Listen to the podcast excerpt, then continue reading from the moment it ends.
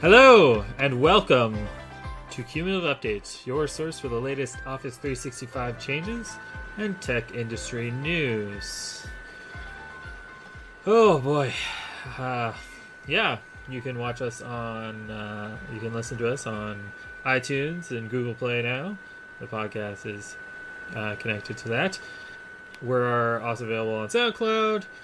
Uh, we've got a Facebook page and uh, a YouTube channel as well. If you'd look, like to look at my face and listen to me talk, um, you just simply search the cumulative update. I'm pretty sure we're the only uh, content with that name on any of those services. Uh, links will also be in the description uh, if if you need links um, wherever you are. Okay, let's talk about Office 365 news. Oops, that was the wrong page to have open. Ah, let's just scroll on down here to. That's not what I want. That's not what I want. Okay, so we're going to cover off everything from March 9th to today. So there's been a lot of updates. A lot of updates. So let's start this off. Come on. Come on. Come on.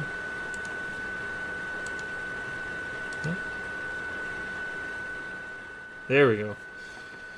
Okay. New SharePoint feature. Edit metadata from within the SharePoint document library and list view web parts.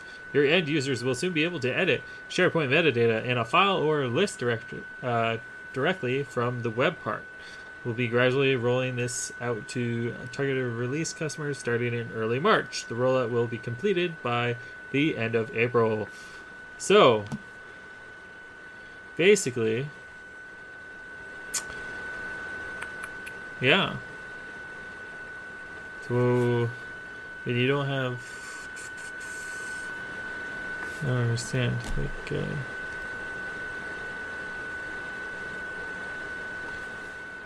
oh, okay.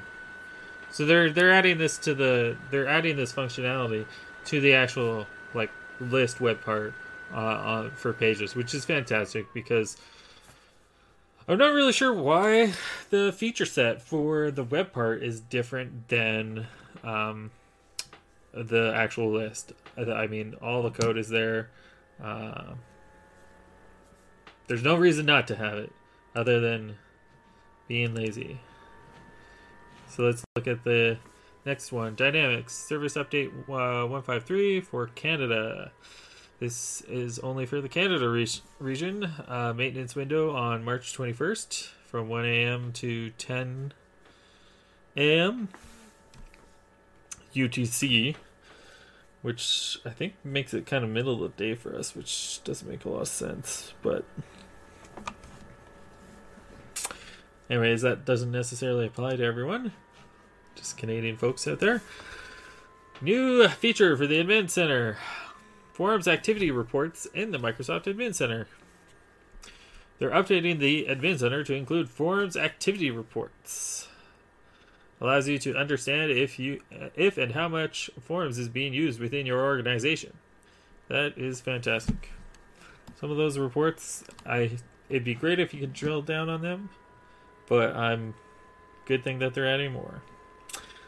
Updates available for Office 365 Pro Plus on the monthly, semi semi annual targeted and semi uh, annual challenge channels. We've released updates to the Office 365 Pro Plus monthly channel, semi uh, annual channel targeted, and semi annual channel. Uh, starting March 10th. So they're just rolling out updates. New feature for Teams. Team slash Skype, consumer chat, and calling interop. Um, updated instructions to access the setting. We apologize for any inconvenience. Your Skype and Teams for consumers. Uh, uh, sorry, your Teams and Skype for consumers users will soon be able to chat and make voice over IP calls to one another. We'll be gradually rolling this out by the end of uh, March 2020. Uh, the rollout will be completed by the end of April. Oh yes, this is just. It, they've added more instructions for. I think we talked about this last week. Basically, you'll be able to. There'll be a switch where you can turn off or on um, external users, whether or not your Teams and Skype for Business users can call those people. Uh, some more dynamic stuff. They're migrating admin experiences from Dynamic CE Admin Center to Power Platform Admin Center, so they're kind of consolidating all that. So, yeah, to be a different place for Dynamics administration. Updated feature Outlook Mobile. So this is for Exchange. Outlook Mobile updates the rollout of privacy settings. Uh, in January, we announced that Outlook for iOS and Android would follow the privacy controls on di- uh, diagnostic and related data that Office sends to Microsoft. When we rolled out this change, the in-app notification advised all users of a change in their privacy settings had occurred. This was not the intended uh, experience. Consequently, we rolled back this change. So, this is just they're re-rolling it out. You know what? I think I may have used this on the last episode, uh, but they updated it on the 11th. What do they change? Maybe they were the ele- uh, the 9th. They were telling people they were rolling it back, and now they're rolling it back out again. Moving on, uh, SharePoint updating classic SharePoint team site homepages to the modern template. March 12th. In order to give customers more time to prepare for the automatic update, we will we are adjusting the rollout timeframe. Additionally, based on feedback, we have updated the supporting documentation with additional details. With this update, classic uh, SharePoint team site homepages that have not been customized will be automatically updated to a modern homepage template. We've been gradually rolling this out to targeted release customers in May, previously March. The rollout will be completed by end of June, previously May. So that's very important. You, if you have team sites, uh, you know, just start updating them to modern, really, because that seems to be what Microsoft is trying to push. And the last thing you want is, you know, maybe your home page is the default page and gets updated to modern, but you've got all these other pages on the to the site that are custom and you know only work in classic and your users are going to be flipping back and forth. So i would suggest just if you can even just add a like a co- content uh, editor web part and just put something that's essentially white space in there and, and save the page to make it custom i think that's your best bet to prevent the update. But you should be there's a i mean there's no reason there's a lot of functionality in in modern in the modern ui that's been released within the past you know year six months just st- new stuff modern ui is just pushing out all the time. It's hard to stay on top of it.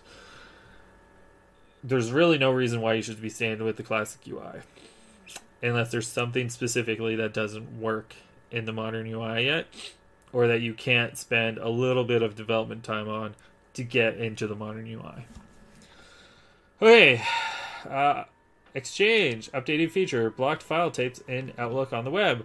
We will be adding some additional file extensions to the blocked file types list. The blocked file types parameter specifies a list of attachment file types, file extensions that can't be saved locally or viewed from Outlook on the web. This change will roll out in early April and will be completed by the end of April. For more information, go here. So let's take a look, see what they're adding to the list of document types. Uh, so,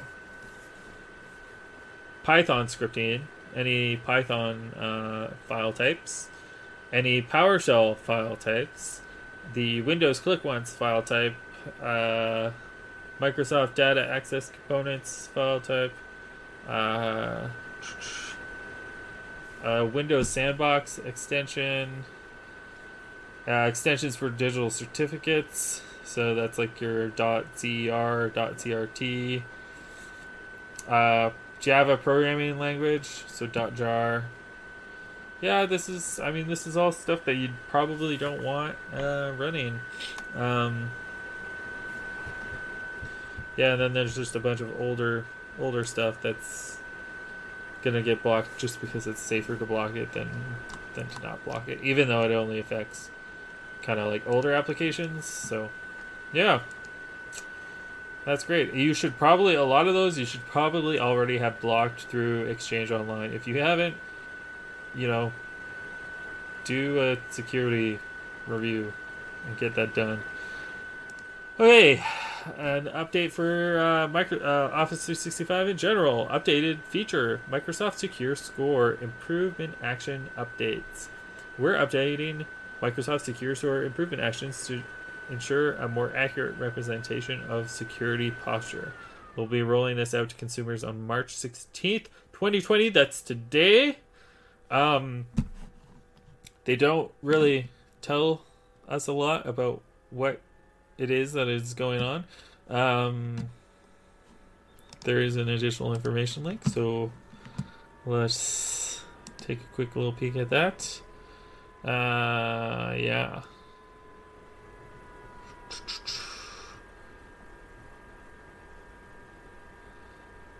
Yeah. So they're removing some stuff. They're removing quite a bit of stuff, and they're adding some stuff. So that's interesting. A big one would be do not allow mailbox delegation. Uh, I know some. I've had some clients who they've just been ignoring that because literally, like some of sometimes you have a valid reason for mailbox delegation. That being said, I'm not really sure if they should have removed that because you know I think it's still good to monitor that on a, either a semi uh, like bi-monthly or maybe even a weekly ba- weekly basis because um, if you're you know if an account gets compromised that happens to have the ability to like delegate permissions on a mailbox you know it, it's better to do that and check and be you know sure that yes we had a valid business reason for doing that mailbox delegation. That is acceptable. Um, not oh uh, oops we weren't checking it and now we have a, a bigger problem on our hands. So it's interesting. So new feature for Planner, it looks like, or project. Pending changes to the new project, project for web for your organization. Uh, they're making a change to project, also known as project for the web, that requires an action for you to perform within your organization. Um,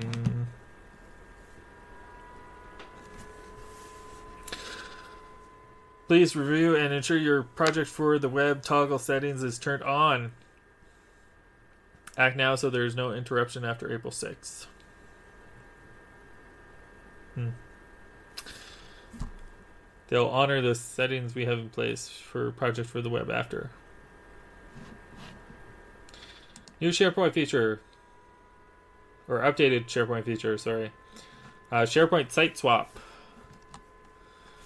So we have updated uh, this message with additional details and resources. We are gradually enabling the capability to swap the location of a SharePoint root site with another site using a new PowerShell commandlet, commandlet invoke uh, SPO site swap as announced in August 2019 and September 2019. We are pleased to extend this feature to customers that have more than uh, 10,000 licenses. Customers with fewer than 10,000 licenses already have this capability. So yeah, for most people, I'd say you already can do this. Uh, if you do, then just uh, you know, you've got that new PowerShell commandlet. I would say though that if you're using that commandlet a lot, man, you need to stop. You need to stop doing that. You need to plan out your SharePoint deployment and then implement it.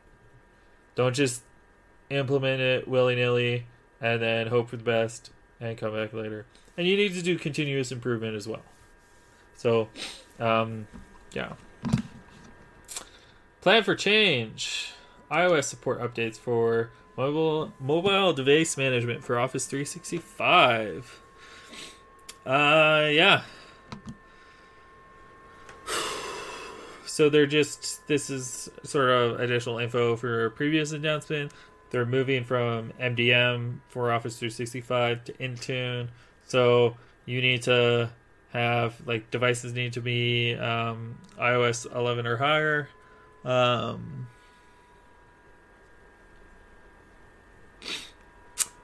yeah. So if you don't have a device, uh, so an iPhone 5, 5C, iPad fourth generation, sounds like you're out of luck. You're not going to be able to do device management. You need to buy new devices. Windows support. So the same thing. Um, so Windows 8, uh, Windows Phone 8.1, which nobody has. Windows 10 Mobile, which probably no again nobody has. So those devices just won't be supported. So get a new device if you've got those. Um, okay, Teams awareness of Microsoft 365 temporary feature adjustments to best support our Microsoft 365 customers worldwide and accommodate new growth and demand during these unprecedented times. We're making temporary adjustments to select non essential capabilities. We do not expect these changes to have significant impact on end users' uh, experience, but want to make you aware. Examples of uh, changes we make include how often we check for presence, the interval in which we show the other party is typing, video resolution. They'll provide further updates uh, to the Message Center post uh, should the situation change. And this is pretty much just because they've, like, if your business is not uh, like remote work capable, if your business is not remote work capable, uh, you should be looking at Office 365. And you should be looking at Office 365 with Teams. And Microsoft is helping you out with that. They're giving you six months free uh, with uh, Office 365 E1 licensing, which is like pretty nice licensing. That's usually like 30 bucks a month. Uh, so they're the, per person, right? So they're giving you a really good deal by giving you six months free. They're doing it in response to COVID 19. I, I congratulate them for that. They've had an increase of like 200, 20 million people that weren't on teams in the past like three weeks, two weeks, are now on teams. Uh, and that's like existing licenses, just use going up and all that. Um, yeah, like they're uh, obviously with that kind of increase in capacity, they're and you know so their workforce is certainly affected by COVID nineteen as well. So they're you know making adjustments where they can to make sure that the service remains up and active for people because the last thing they want right now is something to crash. And as far as I'm aware, I mean there's Slack and a couple other things, but Teams for meetings, especially uh, inviting external people, nothing is easier. You simply just send a meeting invite. There's a link in the meeting invite that says join Teams meeting. Your external party clicks on that. They will get prompted to download and install the Teams client. They can ignore that and just click join online, and they're connected. And that'll work. That method will work on their phone or on their computer or on a tablet. So, yeah, this like this and a couple like other like you don't have to install anything. That's the biggest thing that they have over a lot of the other meeting apps. Um, so you can easily continue to have um, you know people meet, people you know work progress, projects progress. There are a couple projects that I'm working on that as as far as we're aware, uh, we're continuing to to work. Uh, the COVID 19 will not impact our business, hopefully. Uh, if it does, we're okay with that. Uh, we'll continue to support our clients as best as we can for whatever services they still require, and that's that's all I have to say. We're IT. We'll we'll keep chugging as best as we can. okay. Speaking of which, now that we've covered off all the uh, updates, uh, let's talk about the news. So, Microsoft has canceled uh, Build and made it virtual. I myself have signed up and gotten a spot. I will attend it virtually. So, uh, again, just, you know, it's great that people are being more cautious taking the precautions they need, closing down large events.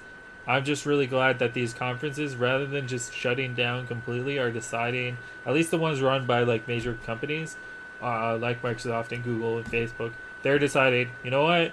There's no reason we can't do this online. Let's just do it online, and we'll make. And you know what? Because we're doing it online, let's make it. Let's just make it free. Uh, I truly believe that as great as the as an experience that the conferences are, and I think they do, you know, it is an economic benefit potentially to the city that they're hosted in, and there's a lot of benefit for the people that attend. Uh, the more people that you can get sort of in a room thinking about the same thing, work talking about the same problems, the better, right? Like it, it'll just be better with with more people. So and then CNET's got a uh, cancellations and delays article uh, about you know NBA, Disney films, Broadway. Uh, they're I think they're trying to keep up a list. So this this is probably no longer up to date. I picked out this article on Friday last week. I thought I was going to record on Friday, and then, you know, I live in Canada. We we just uh, shut down our borders to pretty much anyone who's not a U.S. citizen or a Canadian. So, um, yeah, like, get, stay safe out there.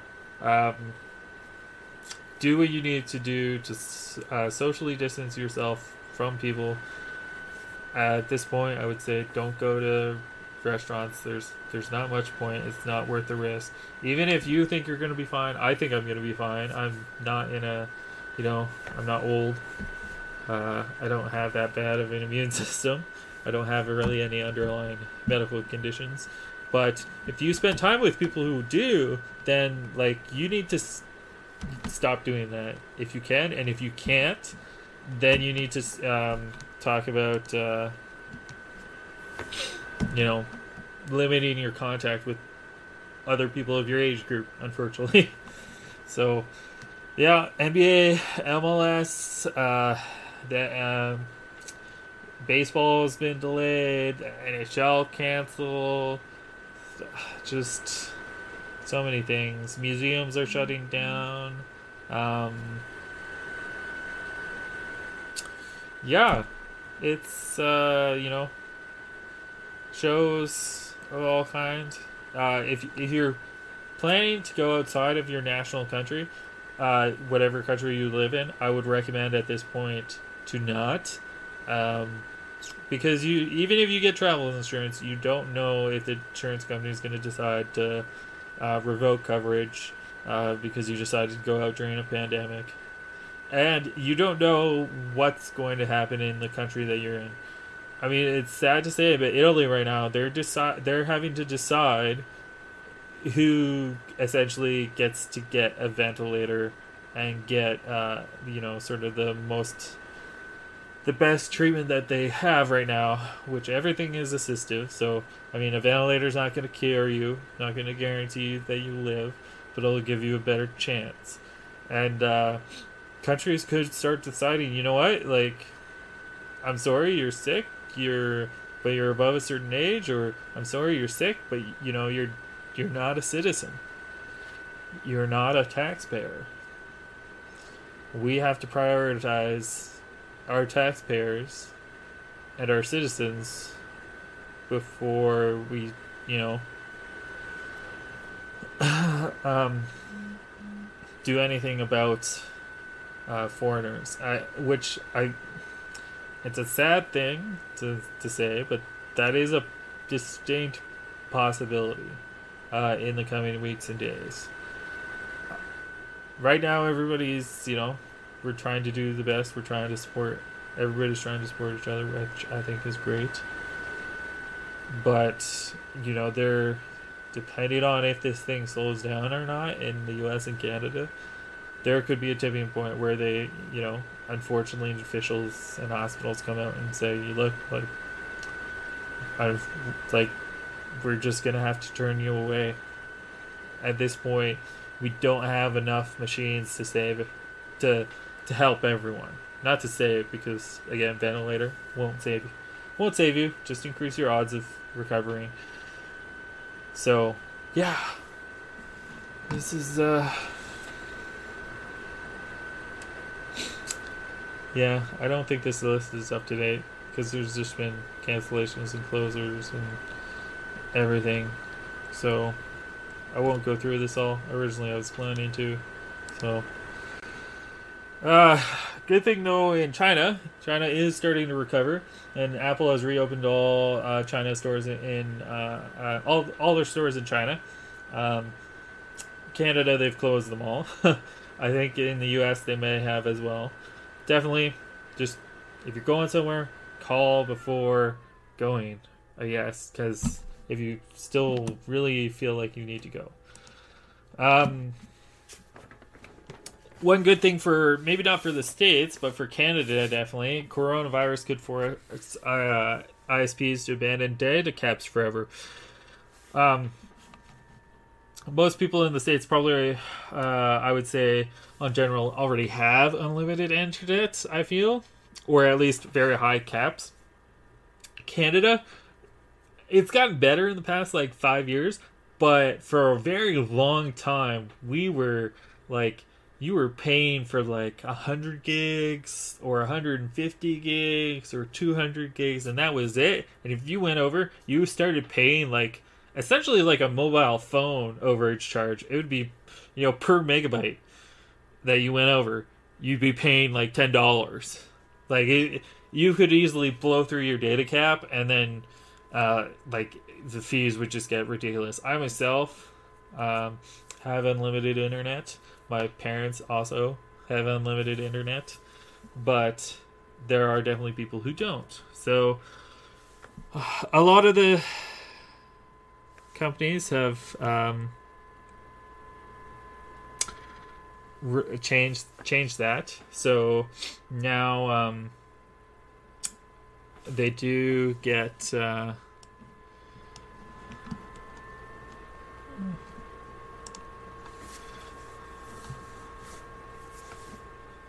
a lot of companies have changed that, so now they do get, uh, you know, uh, unlimited internet, and there have been some companies that have removed the internet cap j- due to COVID. So, hopefully, um, to be honest, you're talking about at least like, yeah, it is really arbitrary the amount of bandwidth you get. Uh, you're talking about for another extra like gig of data transfer. You're talking about like pennies or fractions of a penny to have that data transmitted to you. And the companies uh, the telecommunication companies are charging you like uh, ridiculous amounts of money for that. I get that they have very expensive infrastructure in place um, but they're making money. They're not losing money. They uh, do not have. As much as they want you to think that they have a problem with money and being able to afford to expand right now unless the government pretty much just says that you need to expand or you know enough consumers start saying like well we're going to switch to this other company because of the fact that this other company is offering faster uh, networking capabilities they have no reason to upgrade any other systems. Some of the systems uh, even the fiber optic systems, because we uh, we knew about that technology in like the 60s and 70s. We just didn't know how it was going to work, but we knew how to make the cable. So pretty much all the um, wires between uh, uh major cities are fiber optic. and a lot of the wire that goes to the terminal box uh, is fiber optic. That goes to like your community uh, terminal box. It's just the last kind of last mile essentially of cable that's usually copper, um, or or or or something else equivalent, and uh, uh, unless of course you've got fiber optic, which hopefully they've sold you uh, uh, fiber optic and actually upgraded your cable from the the box to your to your uh, house as a actual fiber optic cable. Uh, yeah, they they uh, they definitely aren't uh, aren't suffering. Very much so in Canada too, because there's no competition basically. We have like three options, more or less. Okay. A little bit brighter news. Artificial intelligence rapidly accelerate uh, development in pharma. Uh, yeah. So as people are trying to like sort out a vaccine for uh, coronavirus, um, they're starting to leverage uh, AI. Uh, Alibaba in China actually uh, leveraged an AI to help process uh, potential like uh, CT scans, which they were using to check if somebody had coronavirus uh, at a quicker rate than they normally would so yeah, there's a lot of potential here. It's good to see that we're actually um, AI is just starting to mature a little bit in terms of uh, what it can do. So I mean, there's a lot of concerns with privacy and the different things that they need to make sure, but there's just so much opportunity there for for AI to help. You can't really argue with the possibilities there. Okay. Uh, two weeks ago now, uh, the internet avoided a minor disaster. Uh,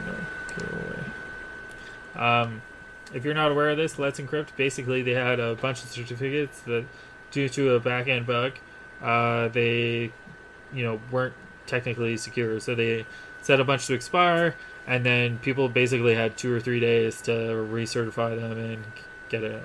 Looks like uh, everything you know went over as smooth as it could.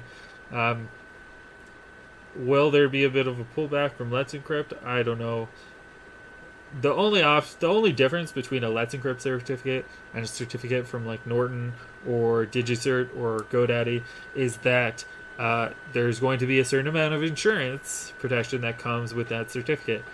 That insurance policy, so far in the history of the internet, has never been claimed on. Why has it never been claimed on? Because it does not cover you, the owner of the certificate, for any financial loss. It covers the user, your users of your website, for uh, identity theft and uh, illegal uh, transactions. Uh, which, to be honest, most credit cards already have that uh, insurance. So why why double insure? Um, the reason why nobody's claimed it because uh, it only applies in most instances that I've looked at, and I've dug into the insurance policy on it. Uh, the only time that it's ever been uh, it would apply is if the person, a user, went to a site that was not your site, but it had your SSL certificate that was issued from the certificate provider by mistake. That means they are only covered if you have uh, abc.com and it's an online web store, and you have an SSL cert for abc.com, and your users go on there and buy stuff with your credit cards. They are only covered if they go to def.com